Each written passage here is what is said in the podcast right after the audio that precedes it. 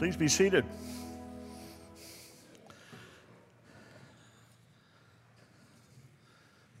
It's my spare mic down there. Let's pray together. Heavenly Father, we now calm our hearts and set aside the distractions of the world around us. We open our ears to hear your word on a whole new level. As children of God and members of the new kingdom, your kingdom, we long to hear from your Son. And we listen for all that you say, Lord Jesus. We listen to all you want to teach us about your will and how, she, how we should live our lives for you. Help us to obey and to truly follow you. In Jesus' name we pray. Amen. Well, today we are starting a new series, a series on the Sermon on the Mount called That Sermon. I almost called it That Inconvenient Sermon because uh, for many of Jesus' teachings, uh, I think as we're confronted with them, we might feel that they're a little inconvenient given how we've often chosen to live our lives. The sermon is focused on Christian lifestyle. And the Bible says that when we come to faith in Jesus, we are regenerated. We are made into a new person. We are a new creation. And so the question is, as new creation people, how then shall we live? And what should the new community look like? Well, a great many of those answers are found in this sermon, in the Sermon on the Mount. Uh, as Brethren in Christ Church, uh, we are a Brethren in Christ Church, part of that denomination, and, and as a church, we have a very long history with this passage. In fact, you could say that a lot of our theology has been based out of the teachings that are found right here in the Sermon on the Mount. Let me show you a little bit here. Uh, in, in our denomination, our historical approach to Scripture, you know, two hundred fifty years ago when we began, Uh, we didn't know a lot about the Bible. We just knew that we wanted to follow Jesus. And, and we knew the Bible was important, and so the Bible is, is the first circle up there in our theology. The Bible becomes our way of life, the way that we walk and talk and learn. Then you approach to narrow the focus. We narrowed our focus to the New Testament. Why do we go to the New Testament? Because it's where Jesus and teachings are and the story of his life. And then we particularly narrow that again, that focus to the Gospels, which really focus on the life of Jesus and Jesus' teaching. And, and if we were to pick any one place where we centered our theology, it would be in the Sermon on the Mount, which would be our center circle with Jesus right there in the middle. Uh, and, and we started out that way because um, we wanted to walk in the footsteps of Jesus. You know, It's, uh, as we look and we see how Jesus taught, uh, we understood that this sermon was about how we should live as born-again believers. If Jesus said it, we tried to do it. It was the core of our belief. We are open to the hearing from God, and we walk as close as we, as close as we can in Jesus' footsteps. So uh, I want to look at this important sermon. If you'd open your Bible to Matthew chapter five, Matthew chapter five this morning. Uh, the Sermon on the Mount is in Matthew chapter five through chapter seven. We're starting in five, of course. The context is the kingdom of God. Now, Ma- Matthew four tells us that, um, that after his time in the wilderness, Jesus began his preaching ministry, and he began to preach, "Repent, for the kingdom of heaven is near."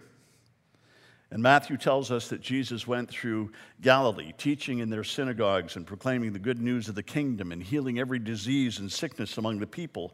And he tells us that news about Jesus started to spread.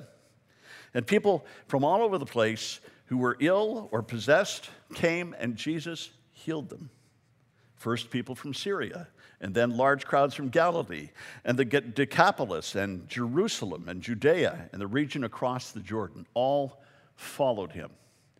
So this is where the Sermon on the Mount begins. All these, this big crowd of people, a very mixed group of people from different walks of life, began to follow him, and it says that Jesus then went up on the mountain. Oh, there we are. Went up on the mountainside. I knew it was going to do that. went on the mountainside and sat down. His disciples came to him, and he began to teach them. Well, it's kind of a practical thing, isn't it? You know, if he went up on the mountain, they could see him easily, they could probably hear him easily, and he could address a much larger crowd than he normally could. Well, in this first section of the sermon, we call it the Beatitudes. Now, that comes from a Latin translation of the word for blessing. So let's uh, read through them together. Let's begin. Blessed are the poor in spirit, for theirs is the kingdom of heaven. Blessed are those who mourn, for they will be comforted. Blessed are the meek, for they will inherit the earth. Blessed are those who hunger and thirst for righteousness, for they will be filled. Blessed are the merciful, for they will be shown mercy. Blessed are the pure in heart, for they will see God. Blessed are the peacemakers, for they will be called the children of God. Blessed are those who are persecuted because of righteousness, because for theirs is the kingdom of heaven.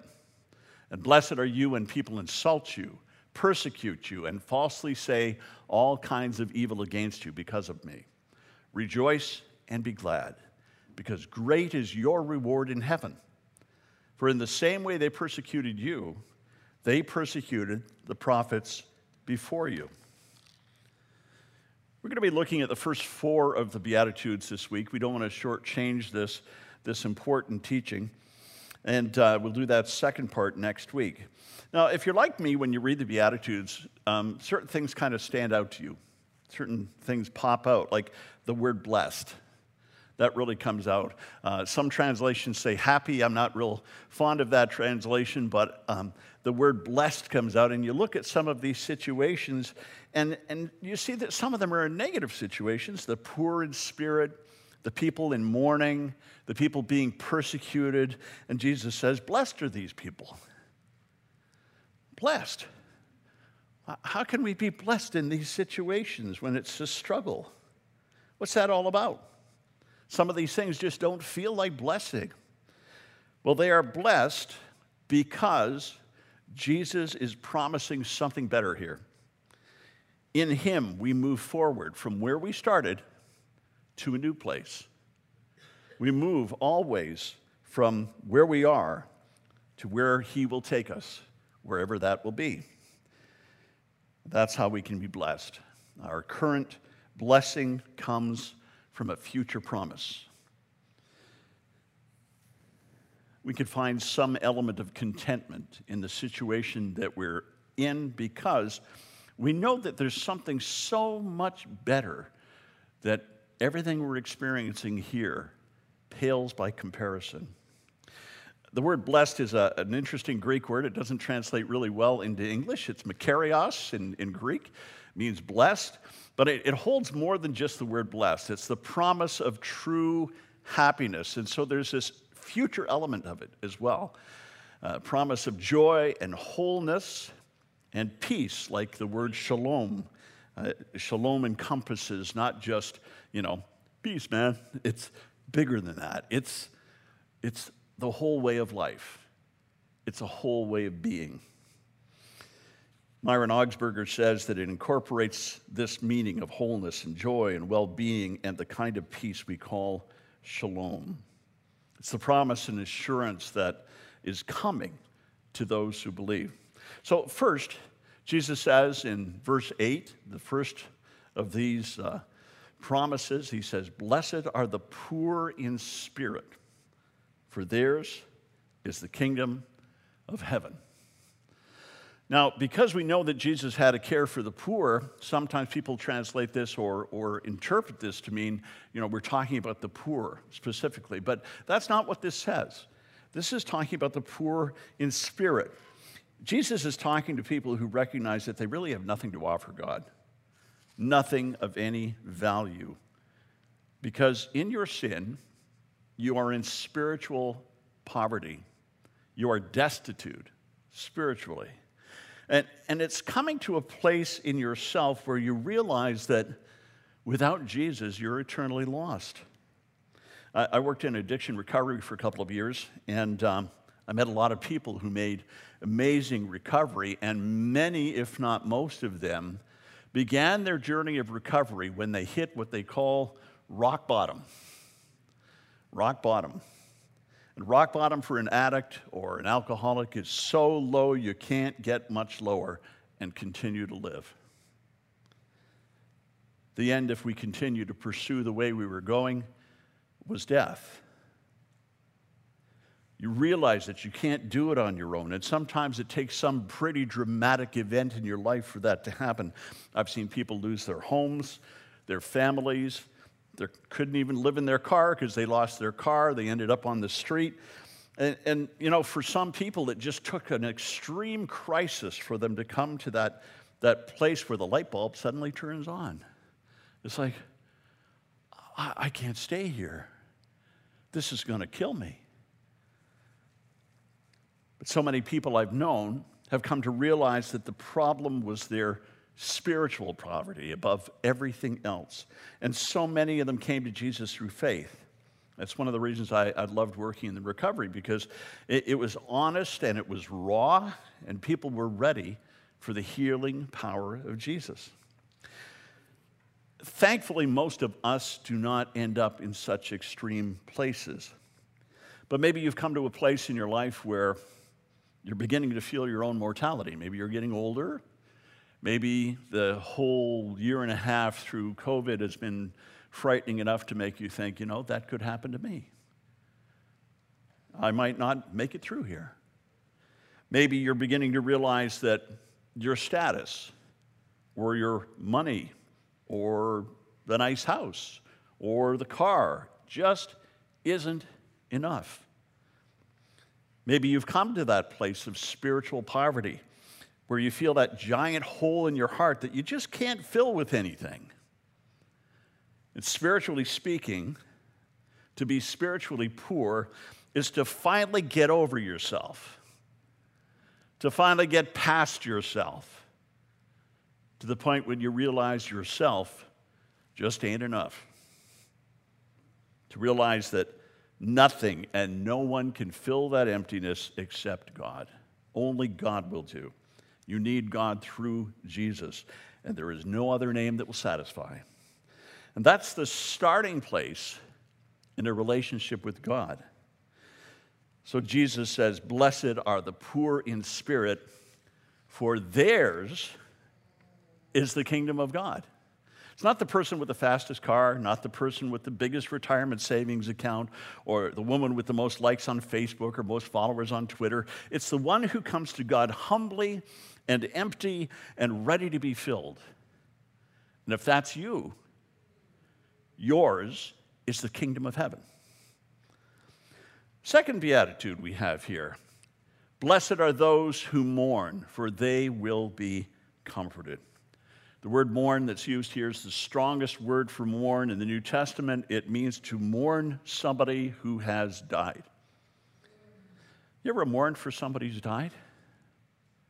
Have you ever lost somebody in your life? That pain, it hurts, that brokenness. I remember mourning my grandmother, you know, when she died. Um, I got a phone call from my dad one morning just as I was standing outside the sanctuary door, just coming in to lead worship that morning. And my dad called and told me that she had passed. And, and it was a rough morning. During my teenage years, which my parents were so preoccupied with other things, my grandmother was the constant. She was always there. She lived with us, and And she'd get us on the bus in the morning, sometimes made our lunches and things like that. I sometimes think of her as my second mom. And when she died, I grieved her, especially since she'd had Alzheimer's for the last few years before she died. And, and I had come to Christ in faith, and I was unsure whether she knew the Lord. And so I was distressed. My heart was really torn because, you know, I cared very deeply for her. And I cared about her eternal home. And I also was just going to plain miss her. She was going to be gone from my life. She was the first person in my life who I was close to who died. Some of you have lost a parent. Some of you have lost a grandparent or somebody you're very close to. Maybe you've lost a friend or lost a child. The pain is so bad, it, it's physical sometimes. And Jesus says, blessed are those who mourn. Why? Because our ultimate end is not mourning. In Jesus, we will receive comfort. You know, it wasn't until my grandmother's funeral, where I was assisting with the funeral, first funeral I'd ever done. Um, and I, I found out during the funeral, after the service, an aunt of mine came up and told me that, that not long before my grandmother began to be overcome with Alzheimer's, that she led my grandmother to saving faith in Jesus. That sure eased my grief. Because of Jesus, I know that we will be together again. And then when my mom got cancer and got sick, I had the privilege of being by her bedside and, and praying with her to receive Jesus. And you have no idea how hard it was to leave there and come across the country home again, knowing that it was probable that she was going to die before I could get back again. Or maybe some of you do know what that's like. But the Holy Spirit comforted me because I'm going to see her again in heaven. There is a direct connection between Jesus' words here, for they will be comforted, and his words elsewhere when he sends the Holy Spirit as comforter. Blessed are you who mourn, because there is the promise of a better day. And in the meantime, if you are in Christ, there is a comfort that can come from the Holy Spirit, from God, in our mourning. Well, the third thing Jesus says here is, blessed are the meek, for they shall inherit the earth. Sometimes this is translated, blessed are the gentle. You know, meekness is not weakness, right? The Holy Spirit in you is strong. The gentle spirit that you have is the disciplined or controlled spirit. Originally, the word uh, meek meant the reining in of a stallion. It's the idea of a horse being controlled by bit or bridle. It, it represents genuine humility. Myron Augsburger says the pride of the rabbis was in learning, of the Greeks in intellect, and the Romans in power. But it's only the humble who can receive, who can learn or be taught, who can accept forgiveness, who can walk in grace or walk in love. Do you have a teachable spirit? Many Christians don't. Uh, they know what they know, and you have to prove it otherwise. But a disciple is a student. We're talking about learning at the feet of Jesus. You know, in our culture, we have defined pride as a virtue. We don't admire meekness and humility. We celebrate assertiveness and aggression, especially in the last couple of years. When was the last time you saw a movie with the good guy who restrains himself when he gets the opportunity for revenge? When he didn't blow stuff up?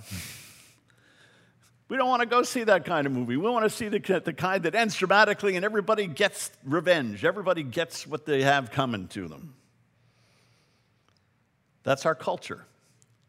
And if our culture is like that, is there any surprise that our churches often lack humble servants, and cantankerous know-it-alls rule the day? I saw a video yesterday. I don't know if you saw this. Um, there was a, a meeting of a school board up at Shippensburg, and, and a man stood up in front of the microphone, and he threatened to beat up anybody who voted yes for masks. And he was serious. He was ready for a fight. And then all these others got roused up, and they physically threatened the poor board members who were stuck with this hard decision. But bullying and physical threats don't cut it with Jesus. That doesn't work. Jesus said in Matthew eleven twenty-nine, learn from me, for I am gentle and humble in heart, The heart of a disciple is a humble heart. In God's economy, giving is receiving. Dying is living. Losing is finding or gaining. The least is the greatest, and the meekest is strength. That's why the meek will inherit the earth and not the proud. Think about those people sitting on the hill that day as Jesus was talking. You know, they probably came from all walks of life, and they had the same expectations as everybody else did in the surrounding country. They were waiting for a Messiah to ride in on a great white horse and liberate them from the Romans and drive those Romans out, maybe even kill, even kill them all. That's what they were waiting for. And Jesus gives them this message. That is so completely countercultural for who they were and who we are today. But wasn't it the one who submitted himself to suffer and die on the cross, who also kicked in the gates of hell and defeated death? The fourth thing Jesus has to say here is, blessed are those who hunger and thirst for righteousness, for they will be filled. They will be filled. Are you hungry for God? I'm hungry for a Big Mac. But are you hungry for God? Are you thirsty for righteousness?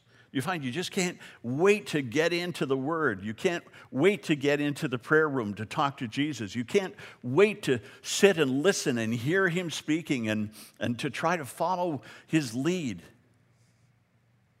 For the Pharisees, righteousness meant doing the right thing. It meant being in a right relationship with the Torah. Now, as much as we want to follow the words of the Bible, and especially the words of Jesus, it's not the words on the page we need to be in a right relationship with. It's Jesus himself, the one who the book's all about. Amen? In Jesus, we are made right with God. Our sins are forgiven, as if we'd never sinned at all. We talk about atonement, and we sometimes define that as at one-ment, at one with God. That's why Jesus calls us righteous, not, not because we've done anything to get that title of righteous, to get that distinction. He calls us righteous because He made us righteous. He did it for us. He died on the cross. He took our sins and the cost of our sins, and He bore it Himself. And He calls us righteous. If you hunger and thirst for righteousness, that right relationship with God, God promises you will be filled. You will be filled. You ever thought about what that means? What are you going to be filled with? Righteousness? Righteousness is a quality given by God. It leads to the way we walk for God. But you will be filled with God Himself. With God. That was part of the coming of the Holy Spirit. The Holy Spirit dwells within us. God with us on a very intimate and personal level. With God, submission to God is what brings us the filling of His Spirit. Are you poor in spirit? Are you empty of the idea that you have anything that can open the door of heaven? Have you come to the point where you realize that it's only through Jesus that you can enter heaven? If you have, then yours is the kingdom of heaven. Do you mourn for someone? Someone who's passed? Do you mourn for those who are lost? Do you mourn for some part of your life that hasn't been achieved or fulfilled, or something that's been lost in that way? In Jesus, you will be comforted. Are you meek? Are you humble? Are you harnessed for Jesus, under His control, ready to leap forward, but at His command? Are you ready in that position? True disciples are ready. If you are humble, you will inherit the earth.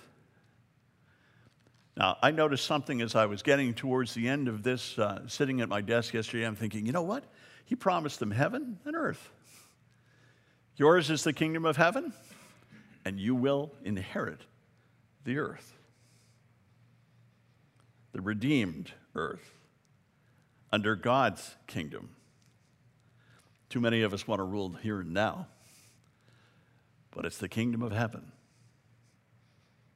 Do you hunger and thirst for righteousness? Psalm forty-two, one, you know it so well.